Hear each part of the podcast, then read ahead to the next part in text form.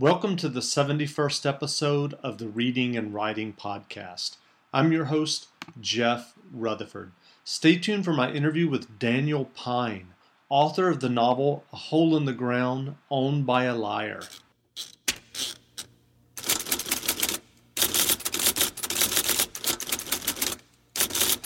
Welcome back to the Reading and Writing Podcast. My guest today is Daniel Pyne. Pyne is the author of the new novel A Hole in the Ground Owned by a Liar. Pyne's earlier novel, 29 Palms, was held as a California noir novel. Pyne is not just a novelist, however. He's also a successful screenwriter, including Any Given Sunday, the remake of The Manchurian Candidate, and many other successful films. And Pyne is also the executive producer of the new Fox television show Alcatraz. Daniel, welcome to the podcast. Thank you. Sure. Well, I wondered at the beginning, could you read the first two or three paragraphs of A Hole in the Ground Owned by a Liar, your new novel? Sure, I would love to. Uh, this is this is the prologue, and it begins this way. A small mountain airport shrouded in fog, dusted with summer snow. Visibility of about 20 feet, but cold, but no wind. July in the Rockies. What the fuck? Is it safe to fly? Three businessmen in heavy hooded fur lined coats, waiting, stamping their feet on the tarmac near a slutty red Bell 206L3 Long Ranger helicopter just warming up. Stan Beecham, salesman, squat, fit, gym sculpted, hair deprived, slicker than a nonstick pan, squinted up into the cerulean sky, tugged the brim of his baseball cap, and made a well considered and thoughtful downturn of mouth. Great. Well, if the listeners haven't heard about your new novel yet, can you describe what the novel's about? I wish I was better at succinct descriptions of anything. Uh, it is the it is the story of two two brothers, one of whom, in a fit of midlife, early midlife crisis, buys a gold mine on eBay and uh, proceeds to kind of fool around with it, much to the dismay of his younger brother, who who is worried that his older brother is just going to create another embarrassment for himself. And it's basically the story of these these two guys, um, their relationship. Uh, they have a kind of murky past and an uncertain future, and uh, in the middle of them, in a kind of in a kind of awkward love triangle, is a woman named Raina, who sort of falls for both brothers. Right. Well, so two guys buy a gold mine off of eBay. I, I, think most people who know about your career as both a screenwriter and a novelist would immediately ask the question: Did did this novel start out as a screenplay first, or did you know from the beginning that you were writing a novel? Um, that's a complicated question. I I began my career as a writer and always intending to be a novelist, intending to be a prose writer, and I kind of came to screenwriting sideways. Um, I always loved movies. I loved dramatic writing, but I uh, originally I thought I would do screenwriting just as a way to support myself while I wrote prose, while I mastered the art of prose, and then screenwriting sort of became a career in and of itself. So now when I approach the novel, I I don't really approach them in different ways. I mean, I'm uh, the way I approach story is basically the same, whether it's a screenplay or a novel. It just so happens that the novel is a story that perhaps wouldn't make a movie that a studio would invest thirty million dollars in, um, and a screenplay might be something that um, is slightly more vis- visual than a, a novel, but not. So, so yes, I thought about this as a screenplay, and it seemed to me that it would be better in prose form. So I, I, I approached it in that way. But you know, I think some people think some people can separate them out, and uh, I've found that it's better for me if I just think of them as stories, and then whatever method that I can tell that story best with is the method I choose. Right, right. Well, you just mentioned the the idea that you know if you if you write a story that for it to have potential as a screenplay, if I understand you correctly, it has to have a certain appeal or a wide appeal that that a, that a studio would invest. As you mentioned, thirty million. I'm just curious, given your success in Hollywood and and and the screenplays that you've written and, and have been filmed and, and made it to the big screen and, and now that you're working on, on Alcatraz, what's the appeal to a novel to you, to, to writing a oh. novel? Oh, it's the greatest thing because it's the only place where the words that I write are read and processed unmitigated by by a reader. Um, when you write a screenplay, when you write a teleplay, it's basically a blueprint. Sometimes a very detailed blueprint, but it's it it's a document that gets a bunch of people to agree to make something, and then it's interpreted over and over again by the actors, by the director, by the producer, by the studio. Um, you're part of a larger collaborative process. But the first time I saw and, and I, I knew this sort of intellectually, but emotionally, the first time that I saw uh, the first words of 29 Palms, my first book, printed in a book, and I suddenly realized that they weren't going to change. that, that, was it. It was the no greatest feeling. No, no notes. Well, yeah, no, no one else, no one between me and my intended audience, and it, it was an amazing feeling because, you know, I take a lot of pride in it, and I, I care a lot about my screenplays, and they. I like to think that they read very well, but it's my audience is limited. I'm like a poet at the Medici summer house, you know, writing for 30 people, and those happen to be the people who make decisions to make a movie or make a TV show, but nobody else gets to read it. Nobody else gets to appreciate it. They just hear about it. So, writing books is still for me the sort the purest expression of how I think and how I tell a story and how I create characters. Um, and it's also really fun to be able to paint pictures with words and create images in people's heads rather than describe an image that is then shot by a camera. Right. Well, well, given your obvious love for, for novels as you just described it, do you have other novels planned, or or have you written others that haven't been published? I do. I have a, a third one that I'm almost done with. Um, I sort of, I, as a, as I've gone through my career as a screenwriter, I collect stories. I collect ideas and stories and things I want to write. So having now opened up into a new area, I, I'm kind of excited because some of those stories are gonna are gonna be better books than they may ever have been movies. So yeah, I I have one almost done and another one that I'm already thinking about as I Great. approach that. And and I mean not to kind of go back to this this question again, but you know, as you're thinking about these novels, do you also have ideas that when you start thinking about it you know to yourself like you know this is going to be this is going to work better as a screenplay versus a novel? Or, or is it still just a you sit down at your keyboard and it's kind of a, a discovery process along the way? I tend to i tend to break them in the same way. I tend to to because because i spent so long writing dramatic writing i tend to outline my stories in the same way whether they turn into to movies or or into books. Um, but yeah, I mean there there are certain ideas that seem like they're they're naturally maybe better told cinematically. Mm-hmm. They're not they're not as dense. They don't have the same interior character stuff. They it, it's it's just sort of a feeling. Although I have to say that I don't really think about whether my movies are commercial or not either. If I if I have an idea and I want to write it and I think it would make a great film I write it and then I hope that maybe somebody will want to make it. Um, and then there are some ideas that I have that I that I think, oh, you know, that's a really that's a television idea. It's serialized. It's it's got great characters that you could spin a bunch of stories around, and then I'll go in that direction. Gotcha.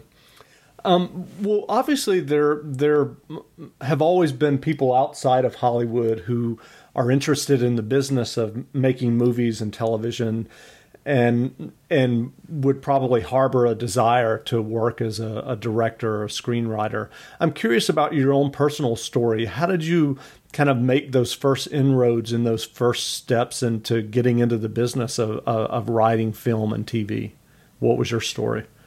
Um, it took a while. I, I, as I said, I, I set out to write novels, which I was then short stories, which I was very unsuccessful at, like most people. I collected rejection scripts.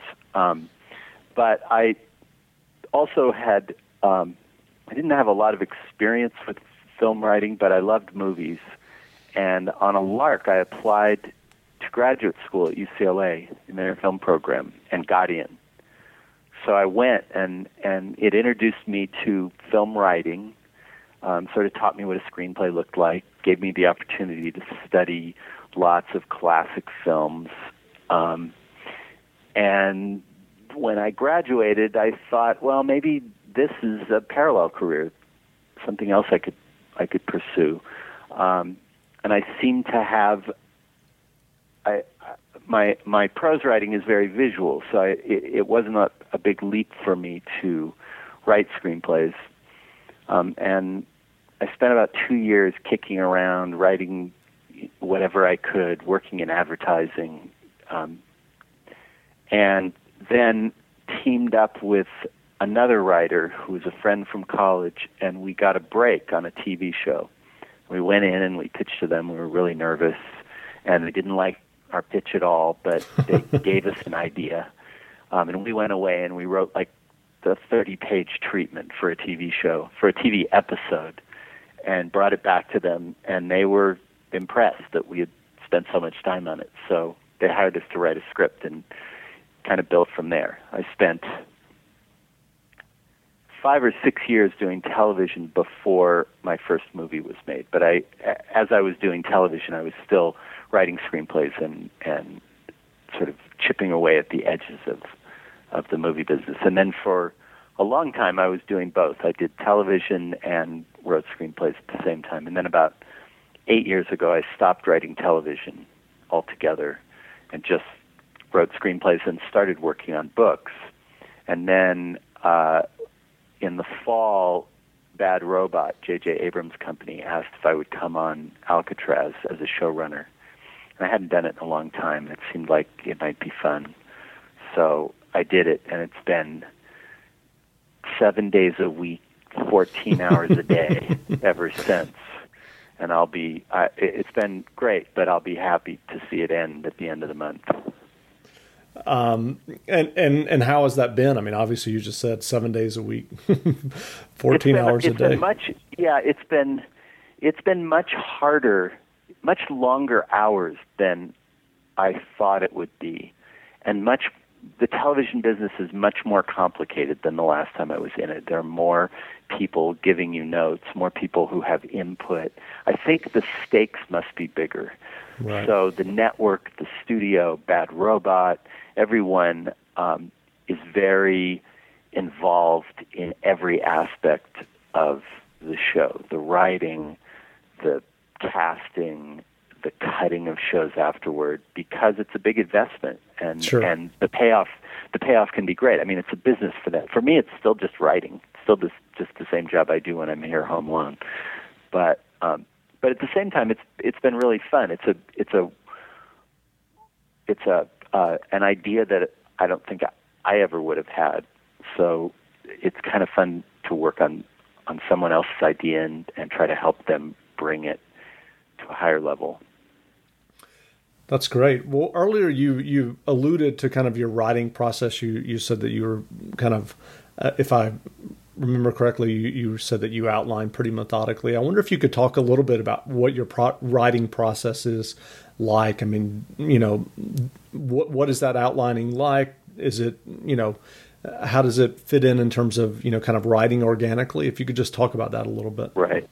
I kind of I, I do believe in organic writing. I don't have I don't have a formula or anything to the way that I write, and I don't have a, a structured day where I get up at six in the morning and write for three hours and then stop. Um, usually, if I get an idea like like hole in the ground, um, my my own brother actually bought a gold mine, not on eBay, um, in Colorado, and and I got a lot of ideas from that. And then I had these two characters who were floating around in my head who were looking for a story to to engage in. So I'll kind of take elements of different things and I'll get inspired or I'll read an article and then I'll start to think about where that story might go. Um, and then I'll I'll just spin it out. I'll try to figure out what the moves would be, what the what the parts of it are, who the characters are, and and I constantly move back and forth between the plotting and the character. Um, in in my mind, they're inseparable because your characters are always defined by what they do, and what happens in any story is is affected by who the characters are, who's going through the story, and, and the decisions that they make. So I don't really separate the two out and do a plot and then work on character. Generally, they they each develop at about the same speed, and the character will a lot of times tell me where the story goes. Gotcha. Sometimes I know the ending, and sometimes I don't. And and does that process differ when you're in such a collaborative um, environment, such as I can only imagine with Alcatraz? I mean, you were you were alluding yeah. earlier to so many notes from from you know the studio, the the network, and Bad Robot. Yeah, and television, even even without all those elements, television is extremely collaborative, partially by necessity because you're doing 13 or 22 episodes in a season, and you've got to have a new script every nine days, um, and you have a staff that contributes to the show. So television tends to be, you know, a lot of writers in a room throwing ideas out, and uh, sometimes it can be it can be great and really productive, and sometimes it can be incredibly unproductive. And the the collective voice of the room a lot of times becomes the voice of the show. So right. it, yeah, it's a much different. It's a much different process. I mean, the the the basics of it are the same. The storytelling basics, the character basics, but right. it's a much different process. Plus, plus on a show that already exists, like Alcatraz, the characters exist. So you're writing someone else's characters. Right. You're just taking them in a different in a different journey. Gotcha. Well, well, given your experience at both prose with your new novel and and all the screenwriting, both film and television, what what kind of broad tips or advice would you offer for aspiring writers? For young writers, yes, uh, for young writers. Or yeah, don't give up. it's very easy to give up. It's not. It's not easy, or everyone would do it. Um, I think it's good to set to have really high goals and also very realistic goals, attainable goals. So you might have, you know, you might aspire to win the Nobel Prize for literature, but first you've got to finish something. And to finish something, you have to write every day. Um, I think, I think the the other advice that I, I, there's sort of two things that I tell everybody. One is you you should want to do it for free because you may have to. Right. There's no guarantee. There's no guarantee of success. There's no guarantee that what you write will intersect with the commercial marketplace, um, or what you love and are interested in is something that everybody else will be interested in. Um, you know, there's there's Steven Spielberg and there's Jim Jarmusch, and they play to very different audiences, and they're both excellent filmmakers, but they, you know, and they both love their job and they're both equally skilled. It's just a different product, and you kind of don't have control over that part of it. So, so I I always say, you know, the people who succeed in any of these fields are people I think who would do it for free. They they have to do it. There's nothing else they want to do. Right. And then um, the second part that I think is also really important is try to be as good as you can be. Don't settle.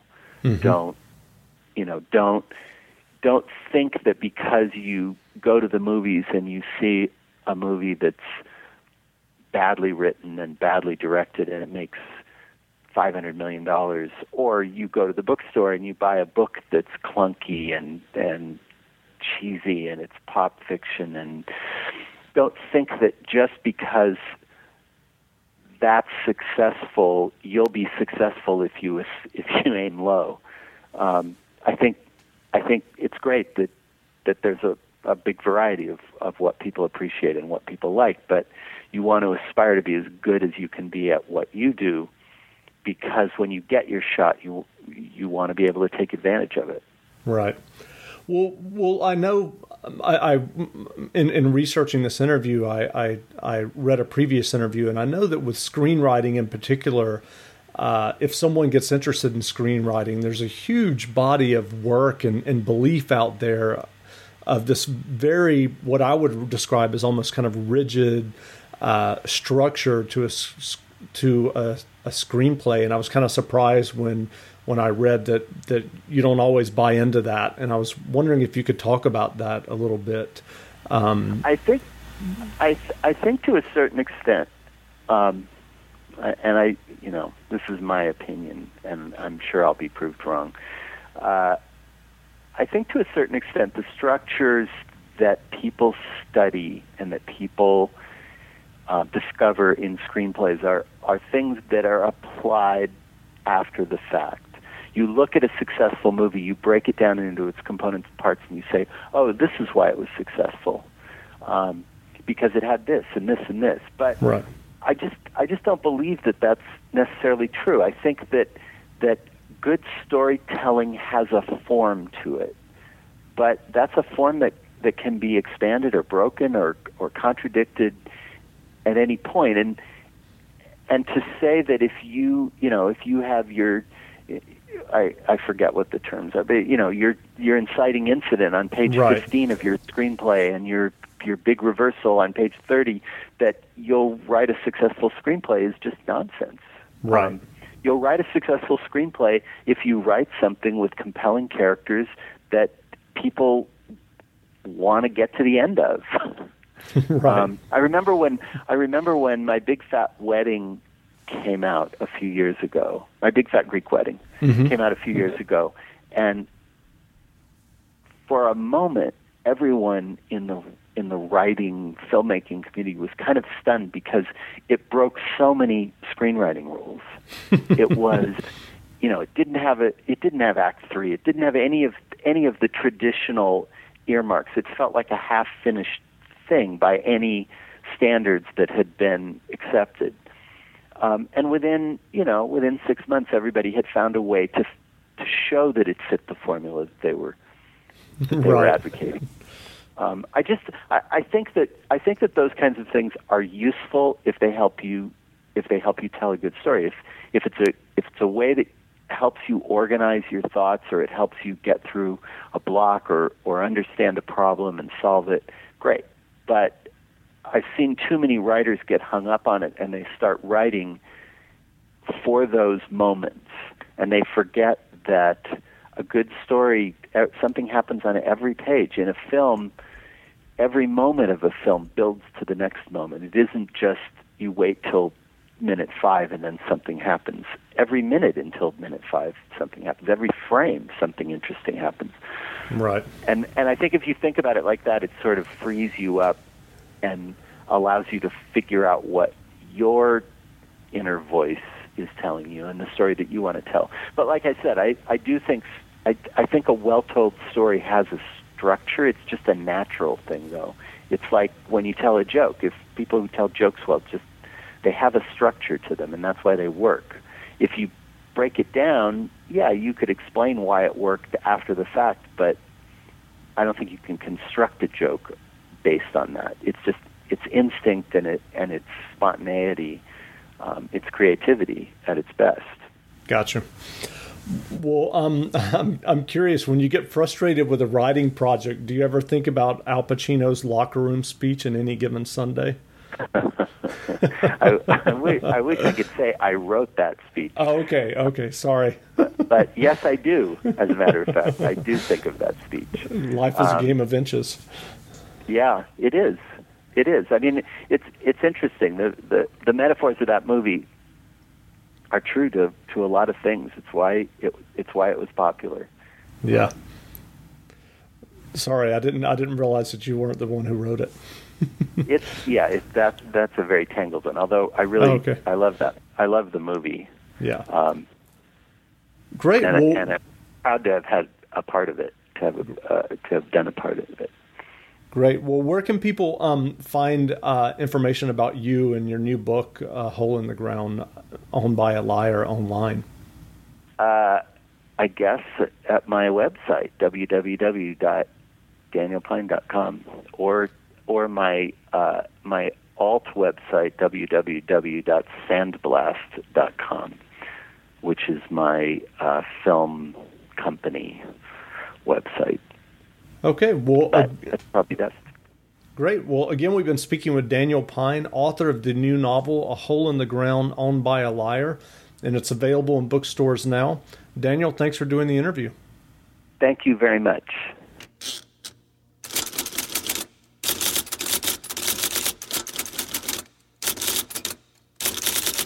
Thanks for listening to my latest podcast. If you have a chance, please leave a review of the podcast in iTunes. It only takes a moment. Until next time, read some good books and be well. For the ones who work hard to ensure their crew can always go the extra mile, and the ones who get in early so everyone can go home on time, there's Grainger, offering professional grade supplies backed by product experts so you can quickly and easily find what you need. Plus, you can count on access to a committed team ready to go the extra mile for you. Call, clickgrainger.com, or just stop by. Grainger, for the ones who get it done.